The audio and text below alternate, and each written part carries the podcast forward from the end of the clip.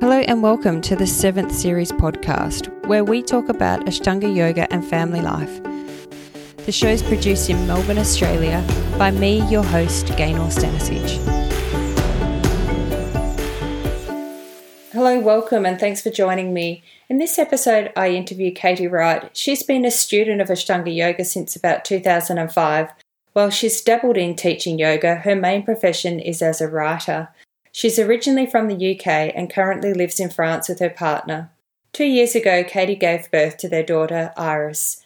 Being a writer, Katie takes us on a journey through her experience of pregnancy, birth, and postpartum.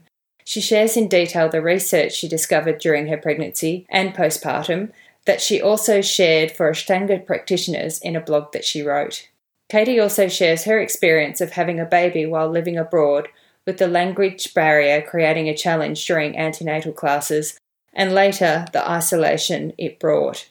Katie was also aware of the differences in attitudes and approaches to birth in France compared to the UK. I hope you enjoy this episode.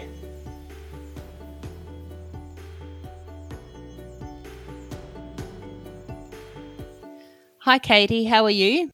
I'm feeling really good, thank you. Thanks for joining me today. To start off with, can you just tell us a little bit about yourself, where you live, who's in your family, and what you do?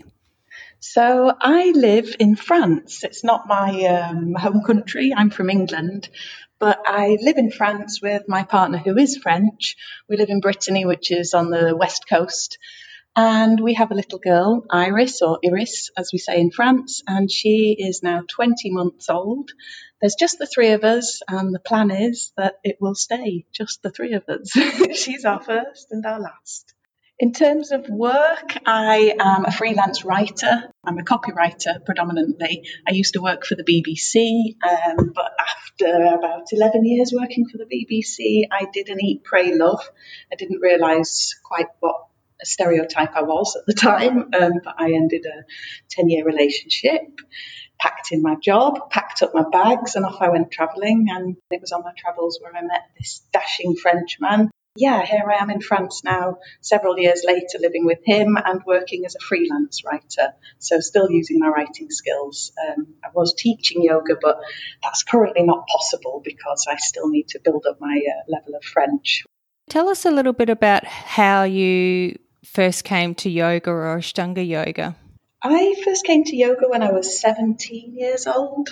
I always had a feeling that I was going to practice yoga. I don't really know where that came from, but apparently my mum did practice yoga when I was a, young child. Um, and certainly when I lived with my dad when I was a little bit older, my stepmom was doing lots of yoga. At the time, I was saving up to go travelling with, with a boyfriend. And I was in a cheap bookshop and I found a book on yoga and it had a 12 week plan and it all seemed quite straightforward. And I, I used that book, taught myself yoga as much as I could from the book um, while I saved up for this this trip that me and my boyfriend were going on, and I'd take the book into the graveyard behind my dad's house and do my practice. And from that point, there were a few years where I kind of went in and out of the practice, you know, working with different teachers.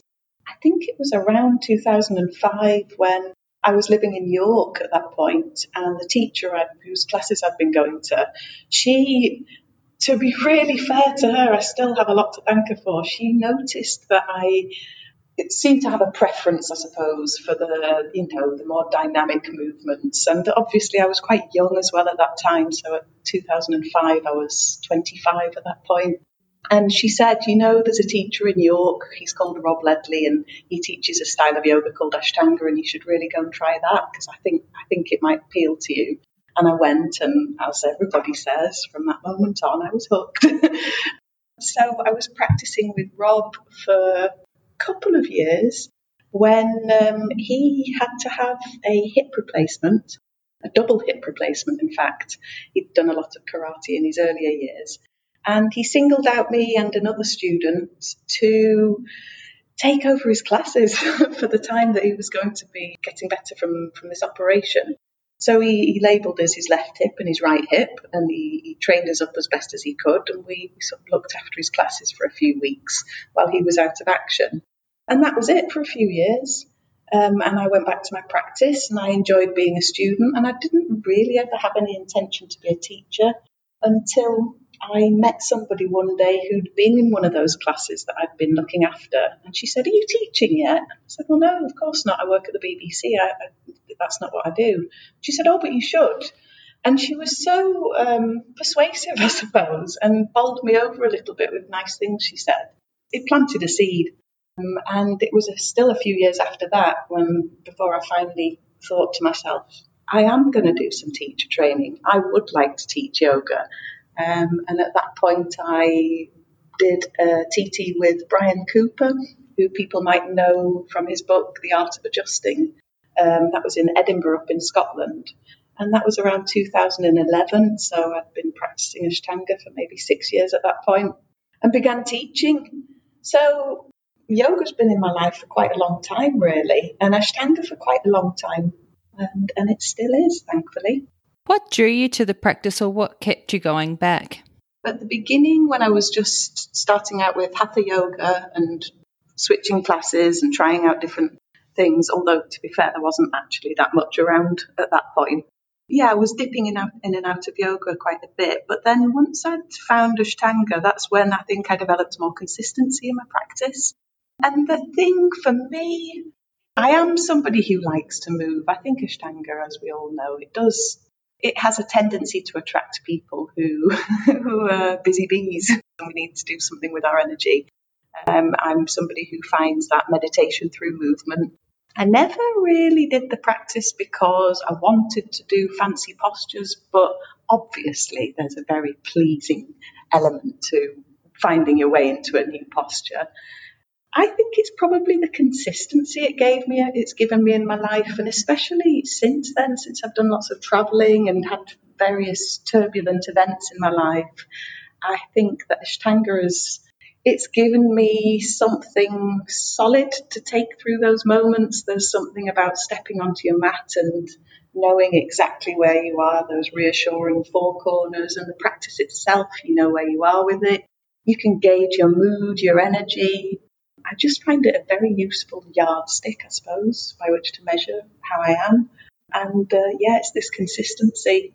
It's something that I can depend on. Of course, it's changing all the time, but at the same time, it's not at all. It's my practice and it goes where I do. And I feel a little bit if I enter a new relationship, or when I have entered new relationships, I have kind of come into those relationships with a warning, you know, it's not just me and you, it's me, you, and yoga it plays that kind of role in my life. You said you met your partner traveling. When did you move to France? And then have you been teaching since you've been in France?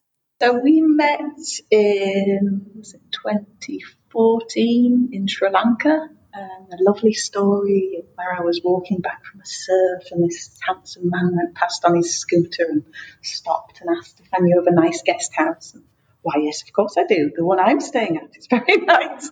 Um, and so began this, this extended holiday romance that's turned into a lifelong commitment. We continued to travel together for a, maybe two, two and a half years, uh, mainly in Thailand and Cambodia and Sri Lanka.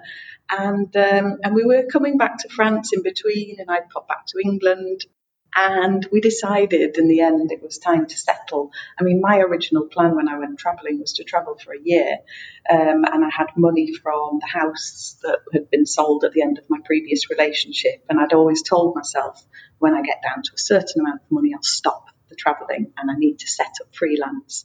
Um, so that time did eventually come, but I managed to eke out the money for quite a long time before I actually knuckled down and got serious again. Was January 2017 around about then when we came to France and started building our lives here. With the, the baby subject had been on and off the cards, but it was about a year later when um, when we finally got down to actually trying for a baby. So my teaching career is very much on hold at the moment. But a lot of the writing work I do, quite a few of my clients are yoga teachers, yoga schools, yoga retreat organisers. So I get to write about yoga a lot. But teaching, there's no direct teaching at the moment. You started to plan or decided to have a family. How was that journey for you in terms of fertility? Uh, so I was 37 when I got pregnant, and at that age, I think, like a lot of people, you do start to think, okay, if we're going to do this, we really need to do think about doing it soon. Um, and added to that, I had my left ovary had been severely reduced because I'd had an ovarian cyst that was removed um, a few years before. And they told me at the time, I still don't know if it's actually true, but they did tell me at the time that one of the outcomes of that might be that my menopause would arrive earlier than it would have done otherwise. So I started thinking, okay, I'm 37, my menopause is potentially going to start sooner than it would have done. Um, we should probably get on with this if, if this is what we want to do. And we had all the serious discussions that you do when you're making a choice as big as this. And um, and then the process began, and I have to say, somebody told me with the best intention to treat my body as though it was already pregnant. So to try to soften and create this kind of inviting space for a, a baby to, to move into. Um, and it threw me a little bit because I was so I was so used to my Ashtanga practice. I was so used to being able to move in quite a dynamic and athletic way. And it, it, it just took me out of my comfort zone softening things just threw me completely. And I started to get a little bit, not obsessive, but I was just, just bogged down in what I should and shouldn't be doing. And all I needed to do was just back off like a lot of people. That came in the form for me of an in depth training program I did at Mysore Yoga Paris. And I'd wanted to do this for a while, partly with a view to teaching again, just to top up my knowledge. Um, and it came in two parts, this training. And I decided, actually, let's hold off on the baby project just for a few months because I want to do part one of this uh, training program, not pregnant, and then I'll do the second part, potentially pregnant. And of course, as soon as I let go of the idea of being pregnant, it happened. and I think, you know, the, the, there is a lesson probably for all of us. It's that kind of non grasping, non attachment to an idea and soon as you let nature take its course, it, it knows exactly what to do. From the moment that we decided to get pregnant to me being pregnant, there were only two menstrual cycles. It was it was really fast, quite a lot faster than I'd expected. And, and then I was pregnant, and I have to say I was lucky again. I've been I've been lucky with throughout my pregnancy. I was lucky to have quite a straightforward pregnancy. Uh, of course, I felt tired and yeah, you don't feel great. You can feel a bit nauseous, but I was never sick. I wasn't sick once. I think the worst thing for me, frankly, was the constipation. The main thing for me was adapting my mindset, not adapting to any new physical changes really at the beginning. But luckily, as I said, I'd started with this course, and as it happened, the two teachers on the course, the main person at Mysore Yoga Paris is Kia who runs the Shala, but she also works with a lady called Paula Fernandez, and she has a strong background in anatomy and prenatal care. And they had taught other students who'd been pregnant and done this course. And so they were fully prepared for me to come along with a pregnant body. And actually, I got so much guidance from them. Paula, especially, really took me under her wing and it helped me to develop my practice in a way that was appropriate, allowed me to continue practicing and importantly, to practice with confidence. That actually came at a really, really good time for me. What were some of the key take home things that you picked up from having that guidance? There was one thing in particular that was is probably a little bit con- controversial without the full explanation that they gave that you don't need to worry quite so much. I mean, don't get me wrong, they weren't saying, you know, jump back, jump forward. They'd issued a lot of the guidance that most pregnancy yoga teachers would. But this thing about twisting, again, they'd always say, if it doesn't feel good, don't do it. But there was a lot of reassurance in terms of if, if a fetus will continue, once is going to grow, it will grow. There are lots of reasons why it won't. But probably doing a twist in your yoga practice isn't going to be the thing that will cause it to not embed properly in the, the lining of the womb and to place emphasis more on keeping the pelvis stable. I mean, that's at the center of all the teaching is the maintaining the plumb line or the midline and neutrality of the, the pelvis. And actually, if you're doing that and you soften your belly and the twist is coming from further up anyway, then you're very, very unlikely to dislodge anything. So there were explanations much better than the one I've just given that gave me confidence and removed some of the fear that I'd built up for myself, really, in terms of what I could and couldn't do and what would lead to a miscarried pregnancy. So that, that was one of the main things. But one of the other things I took away and, and I used throughout my pregnancy and then post pregnancy was a, a, breathing technique. And I, I put it on my one of my Instagram posts and part of the blog I wrote about my postnatal primary practice. And I called them belly pops because it just seemed to describe what was happening on a, on a visual level. And this is the contraction of the Mula Bandha and the Uddiyana Bandha to draw the belly in, and then the release of everything as the belly pops back out. And this helps to maintain the muscles throughout the uh, pelvic sling and to maintain some of the abdominal strength. And of course, it worked really well as a meditation so yeah, I got I got a lot from being on that course, but I think the main thing I came away with was just the confidence to continue and to listen to myself and not necessarily go by what I was reading everywhere, but to go by what felt good and, and continue my practice with confidence. You mentioned that one of your biggest hurdles was your mindset. Can you tell us a little bit more about how you had to adjust? It really was a transition just from being in a body that I, I, was so used to after 12 years or so of practicing Ashtanga. I was so used to being in a body that was really strong and nimble. and it was such a, a gear change to suddenly be in a body that was carrying a precious little gift. I think that was the hardest thing for me was not feeling as robust and feeling already that there was something else that was a lot more important than me and my practice. There was this other little thing inside, and it, it, it just unsettled me, I suppose, because already you, I suppose it's the first point when you get that sense of responsibility that comes with being a parent. And, it, and yeah, it rocks your world a little bit. Uh, and it was about changing my mindset. And actually, pregnancy and motherhood has been really good for changing my mindset because think like a lot of people who practice practice Ashtanga, we can all get a little bit attached to the practice itself. Certainly for me, I was attached to being in this strong and nimble body. And, and it has, it's been a great lesson to put somebody else before myself and to let go of that attachment to the physical practice, to open up my practice of the other limbs of yoga, yoga a little bit more, um, to be more flexible in my attitude and to to accept that if you haven't been on your yoga mat that day, doesn't mean you haven't practiced yoga that day. you know, there are lots of other ways that you're doing that as well. I, I think our children teach us a lot, and it, it really does begin right from the moment that we conceive. Tell us a little bit more about your pregnancy and how you practiced during that time. Did you actually practice in your first trimester? Did you sort of find a way of comfortably practicing during that time? I literally had got pregnant. I think I was five weeks pregnant when I went to the training program I did in Paris.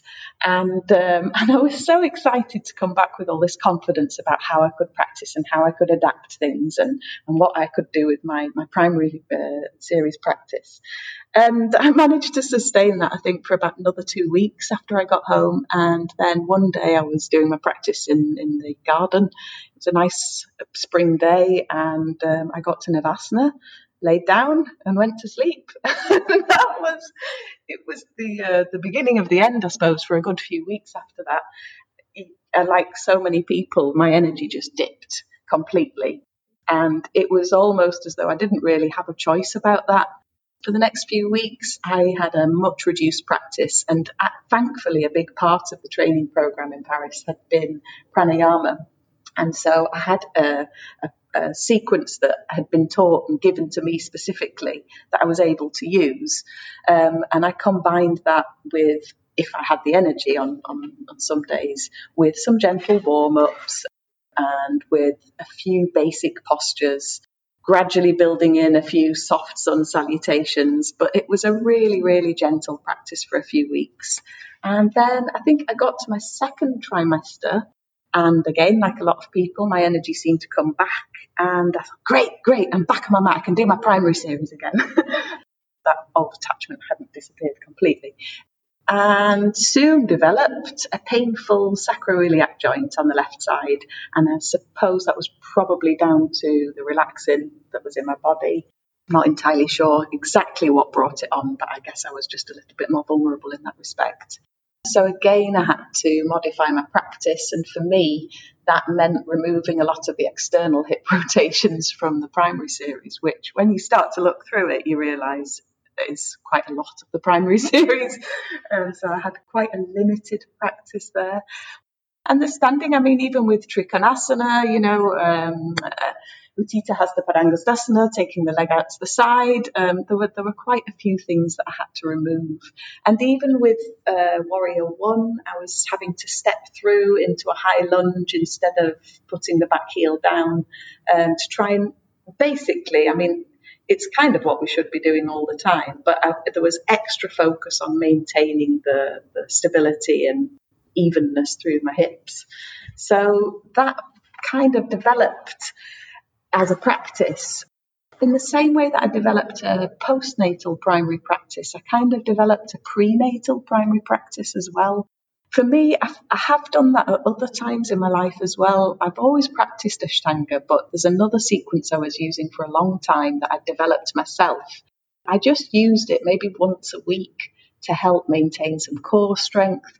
It's almost as though I've got this Ashtanga mindset and I've developed occasionally a sequence that I'll stick to as rigidly as I would an Ashtanga practice. And I'll use it therapeutically. I mean, I know the idea of an Ashtanga practice is that you can do that. I'm, I'm in the camp that says you can use postures from other areas of yoga to help you. So, yeah, I developed this uh, kind of prenatal practice from quite early on throughout the first, second, and third trimesters. I abandoned the inversions and also backbends. And it wasn't really because I'd read anything, it was just something told me not to do them. And so I let go of those things quite quickly and maintained that right up until the end, until I was uh, close to giving birth. But I did stay active, and I'm, I'm pleased I did not least because it's the last chance you get for quite a while to do your practice. I think I was really aware of this as well, thinking there's going to be a baby here soon. I need to enjoy this time. I did manage to practice, but in a very, very different way.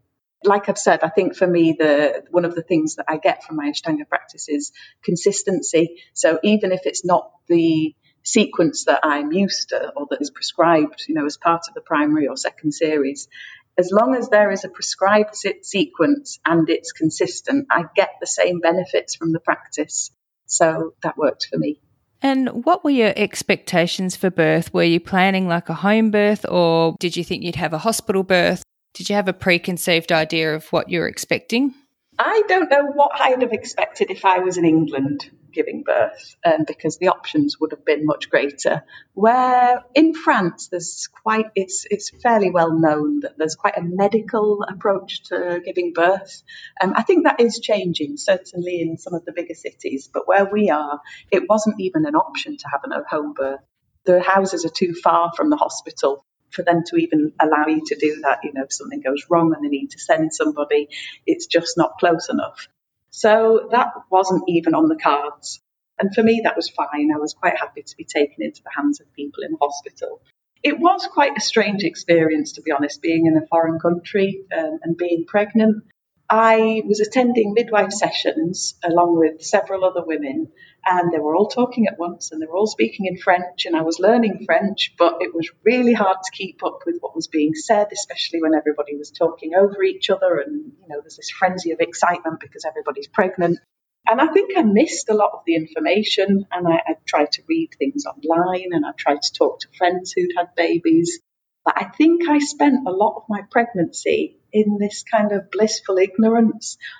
It was blissful, but it was also ignorance. In hindsight, I think I went into the whole thing quite naive, really. It benefited me in some respects because I didn't have any preconceived conceived ideas of what it was going to be like, and I didn't hear any horror stories from other people, so I didn't scare myself with those. But at the same time, I think I was less informed about the different options that would come my way, the different drugs that may or may not be involved, the things that could have been useful to me. I, in hindsight, I wish I'd taken somebody's hypnobirthing course online. But I almost blindly went into this, just thinking, well, here I am in France. It's not an option to have a home birth. I'll just do what I'm told and hope that the baby's okay. And that was my main priority. It was kind of taken out of my hands and I let that happen. As it happened, it all turned out okay. Were you seeing like a doctor or a midwife team during the pregnancy? Yeah, you do get frequent appointments with the gynecologist and they'll check that everything's, you know, going according to plan and measure all the things that they need to measure and, and you have these sessions with the midwife as well. But you're kind of a little bit of a product, really. You just you come in, they do what they need to do. They'll show you the scans, you know, you get to know that things are going okay. I don't know what happens if it's not okay because I was really lucky that it that it all was. Yeah, they keep a close eye on you. But apart from that, it was just a case of growing a baby for me. And was there a focus on the advanced maternal age, or was that not like an issue where you were? Not really. I mean, they did mention it, you know, that I'm in this older age category, um, but they didn't seem to make a big deal of it. I think probably if I'd had other health issues, maybe they would have done, but because I was kind of low risk in every other way, it wasn't really something they focused on, thankfully. I hate this idea of being, what do they call it, a veteran mother. I felt young. The geriatric mother. Geriatric, It must have been very strange being in France, one for the language barrier, but I also know that England is very progressive with their birthing and they're a lot more centered around just natural birth. Being in France must have been very different. It was, um, in some respects, it was, I almost hate to admit it, but in some respects, it was quite nice to have the options taken away from me because, you know, it's hard to make decisions about something like this it's such an enormous event in our lives and in our bodies. And so it was a bit of a relief to just think, well, these aren't choices. I just have to go with the flow. But at the same time, yeah, it was a little bit frustrating because I'd heard these lovely stories of friends having beautiful home births and having water births. And, and actually, that should have been an option to be. It only wasn't an option because on the day that the baby arrived, the one room available in the hospital with a pool and other contraptions for relieving pain uh, was in use. So even that ended up not being an option for me. I felt like I missed out a little bit. And even in terms of in the UK, you have um, National Childbirth Trust, NCT, and they run lots of prenatal classes. And groups of expectant mums and dads will get together and they're given lots and lots of advice and encouragement and support in terms of what's to come, what to do once the baby's born. There was none of that here. The only people who are allowed to do anything like that are the people who are medically qualified. So the only preparation you get is through the midwife or through the gynecologist. It's all within a sort of medical setting. I missed out a little bit on the social side of, of becoming a mother as well. That was actually harder, I think, than missing out on the choices in terms of how the baby was born. It felt like a bit of a, a lonely road at times, to be honest. And it was mainly down to the language barrier, but also due to the lack of people like me around me and just having to slot into another country's system and way of doing things. How many weeks pregnant were you when you went into labour and what were your first signs of labour? I was 40 weeks exactly to the day, which, if you use the UK calculation, was exactly the date that she'd been, she was expected to be born. The French use a different calculation, and it's very French. Instead of counting from the first day of your last period, they count from the day when the actual love happened. So they try to work out which day you made love and made a baby. According to their calculation, I was due a week later than that. So, depending on whose calculation you go by, the baby either arrived bang on time or one week early. It was, again, it was a fairly straightforward uh, process. I started having contractions around two o'clock in the morning on the 31st of December. And uh, by about six or seven o'clock in the morning, the contractions were close enough for my partner to call the hospital. And they said, Yep, that sounds about right. Why don't you head on over? So we drove to the hospital and they had a look at me and said, Well, the baby's head is very, very close. She's ready to come out. You're not dilated really much at all. So go and walk around the hospital and come back in an hour. So we did that, and that resulted in quite a dramatic episode in the reception area of the hospital where I was doubled up with the pain of contractions. And so we went back to the labour ward, and they had another look and said, Yes, she's very, very low now. No wonder it's hurting you, but you're still not dilating. So let's put you in this room the pool isn't available, so here's a big ball. You can sit on that for a while. and I tried and I tried to breathe and use this ball alone and whatever positions I could put myself in to relieve the pain of the contractions. There came a point, I think the anaesthetist was doing the rounds, and I hadn't ruled out the possibility of an epidural. I was okay with that. In France, it's really standard to give an epidural, so I was I was expecting them to offer it and I was open to the idea of it, but I wasn't necessarily going to accept it. I kind of went into it thinking, I'm going to see what this pain is like when it happens because I have no idea really. None of us do until it happens of what it'll be like. And at the point when the anaesthetist was doing the rounds, they said, Look, your baby is so low that the minute you dilate, she's going to come really fast. So it's now or never. And I had my sister's voice in my head. She told me, Katie, there are no prizes for being in pain. I know there's lots of stuff on the internet and in books that will tell you there are some prizes for being in pain because there are advantages to not having the epidural. There was an element of distress on my part that was coming into things. I very quickly had to weigh up the choices. You know, do I have the epidural and risk whatever comes with that? Or do I maintain this? do I allow this pain to continue and potentially let myself get more and more worked up and transfer that stress to the baby? Then yeah, for me it was it was a no-brainer. I went for the epidural. They administered it, and two things happened. One was that it worked on one side of my body but not the other, and so I had this kind of dual experience of pain and no pain. And the other one was that they told me that they'd given me the lowest dose because I'm a small person. But it was what I, I don't quite know what's in those things. I suspect it's some kind of opioid. I was really spaced out for a while and I had to say to somebody, it was kind of an intravenous epidural, and I had to tell them in the end, if it's possible, but can you turn it down? uh, because I can't really, I don't know what's going on. I'm really spaced out. So they altered something and I regained some kind of sense of, of what was going on. And at that point, things became quite pleasant actually. but I still wasn't dilating and my waters still hadn't broken. But because I was in labour, they decided we'll try and break the, your waters so that that might bring things on a little bit. And it just wouldn't whatever that sack is made of, mine was really, really sturdy um, and it just wasn't breaking. So eventually they gave me something to make me dilate or to speed up the dilation because the baby was pressing so much. There was about an hour then after of them giving me that between the drugs and the actual event. And it was the most blissful hour. It was lovely. I was on the bed. I was in a comfortable position. I was using my breathing techniques. I also had some music playing that was by a soundscape artist I've met at the Paris course called Yotam Agam, and it was really, really beautiful. And I was in a really good place.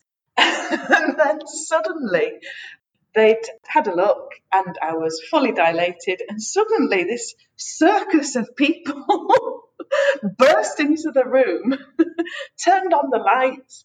They were chatting loudly. One of them had this really strong perfume on, and it completely changed the atmosphere. And I guess for some people that's useful because maybe they need the extra energy at that point. I mean, it was nine o'clock at night, I think, so I'd been, in theory, from the beginning of the contractions to the birth itself, it was 17 hours or something. So for a lot of people, I imagine you're quite tired and you need some energy at that point. But I was in this really nice, chilled kind of place, and this circus of ladies entered the room. So my partner very gently and calmly asked them if they could just tone it down a bit, and thankfully they did. And then it was right, we're we're in position, let's go. And I had a midwife who was just fantastic, even though it was in French and I was under the influence of whatever had been put in me. She gave the clearest instructions. The baby came out with just five pushes. And I think that was partly due to these very, very simple and clear instructions and calm instructions that the midwife had given me. But also, I used my abdominal muscles really, really consciously for kind of rolling the baby out, if that makes sense. So contracting the muscles from the top down, and it seemed to work really well. They were as surprised as me and my partner actually that she popped out as quickly as she did. um, and suddenly, there she was, our little firework exploded into the world on New Year's Eve at 20 past nine. And I was a mummy. So was that the first of the of the year? That was the 31st, yeah, 31st of December. So, yeah, just as the fireworks were beginning to explode outside, this little person emerged into the world as well. And they put her on my belly. Uh, my partner stared in shock. I think the first thing I said was, Oh, she looks like Ellie, my sister. And this little creature latched onto my breast. And yeah, there she was just that incredible moment that well, it's uh, my friend calls this an everyday miracle, and I can't think of a better way of describing it. To be honest, this is happening all the time, and it's the most incredible thing. so yeah, that's how we got there. What was your expectation versus the reality, and how did you go settling into being a new mother? Well, again, it's different in France. So in England these days, if you have a straightforward pregnancy, you can be home the same day. In France, if you're a new mother, you're kept in hospital for five days. And for me, that was absolutely fine. Uh, there are some people who don't like that. It's like being in parenting school for, for a few days. You know, they'll show you how to do everything. For me, what was really, really useful was the breastfeeding. A lot of women will say the same thing it's something that you expect to come really naturally because that's what our bodies are designed to do. And it's really hard, or your body just doesn't do what you expect it to do. I had the milk had come in, and my boobs just kept getting bigger and harder and lumpier. There were just these mountains of hard mass. The baby couldn't feed properly. And thankfully, the midwives and the nurses, they tried absolutely everything. You know, they instructed me to use a, the hot water or warm water on my breasts when I was in the shower. There were ways of massaging the breast. There were ways of um, bringing, just gently drawing milk out, and, and, you could see it into a warm glass of water. You could see these streams of milk coming down as the ducts open. Um, we used a kind of mud pack argile, I think they call it. It's kind of a clay pack that they put to my boobs. They did everything basically to make sure that I could breastfeed. And I honestly think that without that, I'd have struggled. My, my sister had something similar when her second daughter was born. She ended up having to go back into hospital because she had double mastitis and she had to have antibiotics given to her intravenously. And she was in a real bad way. And I have a feeling the same thing would have happened to me had I not been in, in hospital. Yeah, there's this expectation that you're just going to be a mother. The baby comes out and you can do all these things, and then, then you can't. um, so that was the, the, the first lesson, I suppose, that came. You go home feeling like you've got just enough skills to keep this little person alive suddenly there you are at home with this new little life that you're fully responsible for. It's incredible.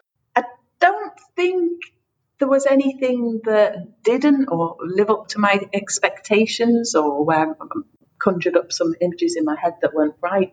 The thing for me, and I think it's like this for a lot of people, was isolation. You know, at the time we were living in a part of Brittany where we were very isolated. It was a small village with just a few people. Um, so, apart from not having my family around me, I also didn't have friends very close by. Um, I did a, a lot of talking to the baby. She's always had lots of verbal stimulation, that's for sure. we, we found our way like, like most people do. The other thing that was really hard for me was that I was in between the British and the French tax systems. I was sort of transitioning my yeah, my situation. And what that meant, although it was resolved a year later, but at the time it meant that I didn't have any maternity pay at all from anyone. So I had to get back to work as soon as possible, which wasn't really what I wanted, but it was just what was necessary. And that was quite hard. again, I was quite lucky because I work from home, and as it happened, a childminder lived over the road from us, and she had some capacity to sort of take our baby part time. And it also meant that I could express milk and continue to breastfeed. And I'd just make milk deliveries through the day, running across the road with these bottles of milk past the local cows. And yeah, look what I've done. It's not just you girls. So that was quite good that I was able to continue to breastfeed and or express milk where necessary. But I would have liked a slightly longer maternity leave, but it just wasn't possible. So I think I got the second best option, really. That bit didn't quite live up to my expectations. But, you know, we were gifted a belated maternity leave when uh, lockdown came along. I really felt, even though she was 15 months old at that point, it really felt like I'd been given this extra time to spend with my little girl, and, and it was lovely. How old was your daughter when you went back to work? So she was only three months old. She was still very little. I'm pleased it was a part time arrangement, and I was very pleased she was only over the road. I think the first day she went, I just I didn't do any work. I just spent the whole day at home crying, missing my baby, and wondering if she was okay but yeah, it helped that she was literally across the road and I, I could go and see her if I wanted to. Yeah, she was young. In France, though, again, this is another thing that's different. The culture is very different here. It's not uncommon for somebody's baby to go to a childminder at three or four months old. Most people don't take six, nine, twelve months off work to, to be with their child. It's pretty standard. They go back to work really quickly. What was your recovery from the birth like? I had minor tearing, so there wasn't, I think I had two stitches or something, so there wasn't really much to put right there. And like everybody, you feel a bit loose, don't you, afterwards? It's kind of like you're wearing the wrong clothes or something all the time. But I really credit my yoga practice, you know, with, with me being able to operate quite effectively again, quite quickly after the birth. Yeah, I felt strong quite quickly. Um, I did take it easy. I didn't let my ego get the better of me, and I'm pleased about that. But I did feel like my body resumed its former shape and ability quite quickly. You know, a lot of people, I think, when they're pregnant, they think, oh, I should do pregnancy yoga. I always think that's not the time to start yoga. the time to start yoga is long before you get pregnant, and then you've got these deep, deep foundations that will serve you. That's definitely what happened in my case. But I did take it very, very slowly, followed all the advice. I waited um, at least six weeks before attempting anything. I must admit, it didn't take me long to actually just try being on my mat, just be on it. um, and lying on my tummy was really nice. I mean, there's so much pleasure to be had from very, very simple things when you when you first come back to your mat. But then I got into a little bit of a pickle actually during the pregnancy over this diastasis recti phenomenon, which is widely discussed on Instagram. this is possibly the only thing I got a little bit sort of swept away with in terms of horror stories. It wasn't so much the birth itself, but this doming of the belly and the the, uh, the possibility that my muscles would never knit together again. And I did get a little bit, I think I got a bit obsessed with this uh, idea. And I was so, so keen for this not to happen that I took great care in developing a postnatal primary series practice for myself, which I've since published on my blog. Although I did publish it, I think, a year after developing it. And, um, and it was a very, very gradual return to practice, but it was also a very considered and structured return to practice you know, I know that the Jois family would say have three months before you come back to practice. I think after six weeks, I felt strong. I felt ready to do something, but I also didn't want to just launch myself back into a full practice and risk damaging myself. I, I was also aware that with breastfeeding, you know, there was still lots of hormones in my body um, that could make me a little bit vulnerable.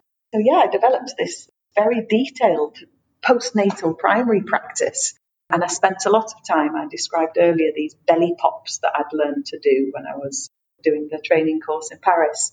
And I used those to try and rebuild some of the deep, deep muscles as well. And that was quite, that formed quite a big part of my practice at the beginning. And then gradually built in variations on the sun salutations, that were progressively more demanding, but over a period of weeks. And I'd build up the number of sun salutations I was doing over a period of weeks as well. There were certain transitions and postures that I still wasn't doing early on. And it was a long, long time, even after I'd pretty much started doing the full primary series again. It was still four or five months before I was doing back bends. It took a long, long time to come back to back bends. There was no considered reason behind that. I'd like to say I did lots of research and I've got all sorts of impressive anatomical reasons for it, but it just didn't feel like the right thing for me during the pregnancy and after the pregnancy. So I just waited until things felt a little bit more stable. And even then, I was really, really tentative as I approached them, listening so closely for any sort of sensations of pulling or discomfort in my, my abdomen. But yeah, it was it was a real learning journey for me actually, and it was a really nice opportunity to get all nerdy about my practice again and, and dive into some of the you know, anatomical detail. And nice to share it with other people on my blog as well, because I know that I'd scrabbled around looking for information. And there, there is quite a lot out there. And I think that's one thing I really love about this podcast is that it gives people insight into the different ways that people come back to their practice. And I think what you can conclude really at the end of it is that there is no one way that is perfect for everybody, as with the practice in itself when you're not pregnant. But yeah, you really get a sense that you have to find your own way, really. You know, I've seen people who are doing all sorts of back bends and inversions and all sorts of things that for me weren't right, but for them it clearly was. It's quite a personal thing, really. And we'll definitely have to put the link to your blog with that postpartum information in the show notes. During your pregnancy, too, you talked about having some issues. Was it with your sacroiliac joint? Mm-hmm. It was the sacroiliac joint. And how did that feel during your postpartum recovery?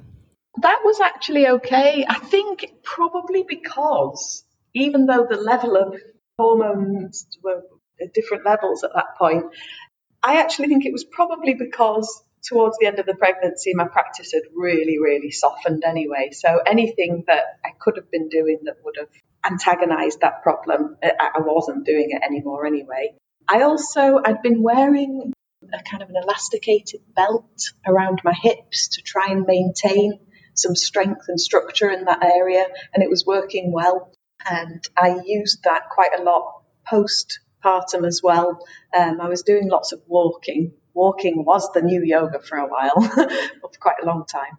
And I was using this belt a lot because I also took a very steady and slow approach to coming back to my practice. And a lot of that approach involved working on the, the deep, deep core muscles and the transverse abdomini. And I think I actually solved my own problem with core strength work and a little bit of extra external help from this belt that I've been wearing. Talk to us a little bit about how you find balancing family life with the practice now. Are you still working and are you still able to find time to do your practice and how regularly are you doing that? I'm really lucky that I work from home and once my partner has taken my daughter to nursery, here I am at home alone. And of course, I have a job to do, but I manage my time in a way that means I can do my practice most days. I'd say I do my practice about five days a week now, which for me is fine. And if it's less than that, that's okay. You know, if the childminder is on holiday, and uh, as she was recently, and Iris was with me for three weeks, I don't think I actually got my mat many times. But as I said, parenting brings you this new kind of flexibility, which has more to do with your attitude than your physical ability. But generally, I can practice around five days a week, and, and that's great. it's really nice. But being freelance, the work ebbs and flows. So there are some weeks where there isn't much work, and there are other weeks where there's loads, and you can't afford to just not do the work because there's lots of it. So again, the opportunities to practice will vary. I don't get up at the crack of dawn before everybody else to fit my practice in. I never have, to be honest. I'm not an Ashtangi who is up at five o'clock doing their practice before before day breaks. I love the idea of it. I think I did it a couple of times during my pregnancy, but purely because I couldn't sleep. I just kept waking up at that time. And it's lovely. There's no denying it's a nice, quiet part of the day. It doesn't need to be like that in my life. It's not necessary. Tend to do my practice probably around 11 o'clock in the morning most of the time. So it is still a big part of my life, but I'm okay with it if it's if it's not happened that day. in terms of my yoga practice and my parenting, I like to think, I don't know if it's true, that I am less reactive in situations where children can be challenging. And especially at the moment, we're moving into a new phase where there's a lot of testing of boundaries starting to happen. And I like to think that I don't respond sort of instinctively and that I give myself time to consider how I'm going to respond to a situation. And I think that does come from a regular long term practice. I must admit, I'm at this point now where, if anything, being that way has made me a little bit soft. I think I'm inclined to be a slightly soft mummy, which is a lovely thing, and it's nice having cuddles it's finally dawned on the, me that part of my role as a parent is making a child feel good doesn't just involve giving cuddles and being understanding all the time. Part of making a child feel good is giving them boundaries that they are aware of. It's about helping them to learn how to be in the world and what's right and wrong. So I'm now at this point of having to recognize when my daughter is testing the boundaries or if she's crying or shouting because she has a need that I need to fulfill somehow, a genuine need. And this is the part of parenting. For me, it's the most difficult part. And I hope that my yoga practice will give me the ability to have clarity in those moments and tune into what her needs are and what's really happening in the situation. Yeah, it's, it's hard. It's fair to say that giving birth for me was the easy bit being a parent, this is the bit that's really hard. And that I don't mean hard as in, oh, poor me, I never sleep and all that stuff. I just mean it's hard to know if you're doing the right thing. All any of us want is for our child to be happy. And also, I want her to be a nice person. and it's a huge weight of responsibility. It's my job to make sure, or mine and my partner's job to make sure that she turns out well, and that she's happy in the world that's where I'm up to with my parenting journey. Breastfeeding, are you still breastfeeding, or at what point did the breastfeeding journey end for you? Uh, I breastfed up until she was 14 months old.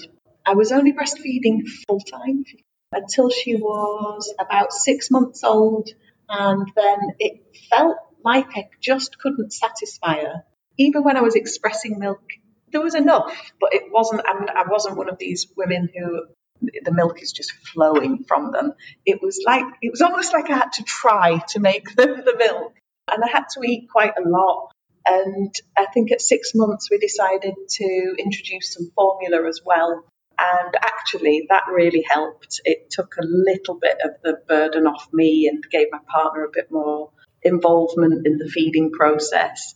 And it also meant that the baby went to bed with a nice full tummy at night instead of whatever trickle of milk was available from me. But it was only, I think there were only two or three months of her doing that before she just decided she didn't want that at all. No formula milk. I'll have what you've got left in your boobs, but I don't want a bottle anymore. And so I talked to the doctor about it, and he, he said, Well, that's okay. Just feed her as much as you can and make sure that she's, you know, you're giving her yogurt or other forms of calcium. You can try her with, with milk, but not until later on, cow's milk until later on. I continued breastfeeding for as long as I could, and she'd always have her breakfast from me. And then I think she just got more interested in solid food. But we'd always have this morning feed that continued right up until 14 months. And then it just really felt like we were going through the motions, really. I really wasn't sure there was anything left in there at all. and so I tried it one day, uh, just taking her straight from her bedroom to the breakfast table, and she didn't bat an eyelid. She clearly didn't really need that anymore. And actually, even for a, for a few weeks before that, I'd noticed it was like she was almost doing it for me. I think she just didn't need it after that point. Did you have any challenges with sleeping? No, I think when we introduced some formula milk as well as the breastfeeding, that's when the sleeping settled a lot. So around six or seven months old, that's when she really started to sleep a lot better. And I do think it was to do with her not being as hungry in the night. Yeah, the sleep thing. I don't believe these parents that say my child has slept through the night since she was four months old or something. I think it's a myth. I just think even when your child, you know, in France there's this thing, elle fait ses nuits, does she make her nights? It's it's like a big milestone and everybody asks it and they it's kind of like you're not judged on the basis of whether or not your child makes her nights or sleeps through. But it is this all important question that you get asked all the time. So you kind of I think I have actually lied about it a couple of times just to make the conversation go away. but actually, you know, even when they do, there's it only takes, you know, a bit of constipation or a, a tooth or a nightmare or it can be so many things that wake up a child and and they haven't had a full night's sleep. So you know, she's been sleeping pretty well, I think, for, for, quite a long time now. But of course, she wakes up in the night, and we've just had quite a warm spell over the summer, so she's been very thirsty in the night. So there's been quite a lot of waking up recently. You know, it's nothing we can't really cope with. At first, the sleep deprivation was the same as it is for everybody, especially when you're breastfeeding and you are just and they're having a, a growth spurt and you're pinned to the sofa or wherever you choose to do it with this ravenous little creature just taking every ounce of energy you've got that's quite tough but it's fairly short lived really that period. And and again i think the practice and this was the, another reason I didn't want to launch myself into a hard Ashtanga practice really quickly is you're quite depleted at that stage anyway. You don't need something else to be draining your energy. I mean, ideally, your practice would build your energy anyway, not deplete you. But I think that's even more important when you're coming back to it after pregnancy. You really don't need something else to be taking your energy. You want to come away feeling ready to be a good mum. In your intro, you said it's just you and your partner and your daughter. Were there any thoughts of having more children, or were you always just going to have one, or you're happy to just have one? We never said, okay, let's do this and maybe we'll have another one. I suppose it wasn't off the cards at the beginning, but it was never something we sort of planned ahead. Since having our daughter, we just feel uh, he's 40, 48, I'm 40 it's you know it's hard having a child there's no it's, it's absolutely lovely. There's no denying that but it is hard. I don't feel like i have got the energy and patience i suppose to to have more children. I'd rather have one and do it well or as well as i can at least. And i also just feel incredibly lucky that everything has been as straightforward as it has been. I'm just happy to settle with what i've got I feel very, very lucky and we're happy to stop there. Final question. Is there any information that you wish you'd known before you had your daughter and or something that you'd like or you think that's important for people to know? There's only one thing. this sounds really trivial. It's just as a little minor warning. so if you've not had a child before, nobody tells you that when the umbilical cord is ready to drop off, it stinks. It's horrible. You've got this beautiful little creature, and then and then suddenly, why does she smell of vinegar? uh, that's that's the only thing I think I, I wish somebody had told me. The rest of it, you know, people do tell you your life will never be the same again, and they're absolutely right. You don't know at the time that the extent of this. People do tell you that. No, it's just it's the rancid belly button, the rancid umbilical cord that I'd like somebody to, to, to have warned me about. But apart from that, it's, it's just a beautiful thing. I think those of us who can just have to be incredibly grateful that we can. Thanks so much for sharing your story today. Thank you for inviting me. It's um, it's an absolute pleasure to talk to you, and an even bigger pleasure to hear other people's stories as well. So um, thanks for making the podcast. Thank you. Thanks for listening to the Seventh Series podcast. Please subscribe to keep up to date with new episodes as they're released. Help this show to reach more people by going to Apple Podcasts to rate or leave a review. You can connect with me or share episodes on Facebook and Instagram. Find more information on the show and guests at 7thseries.net. Please tune in again for another episode of the 7th Series.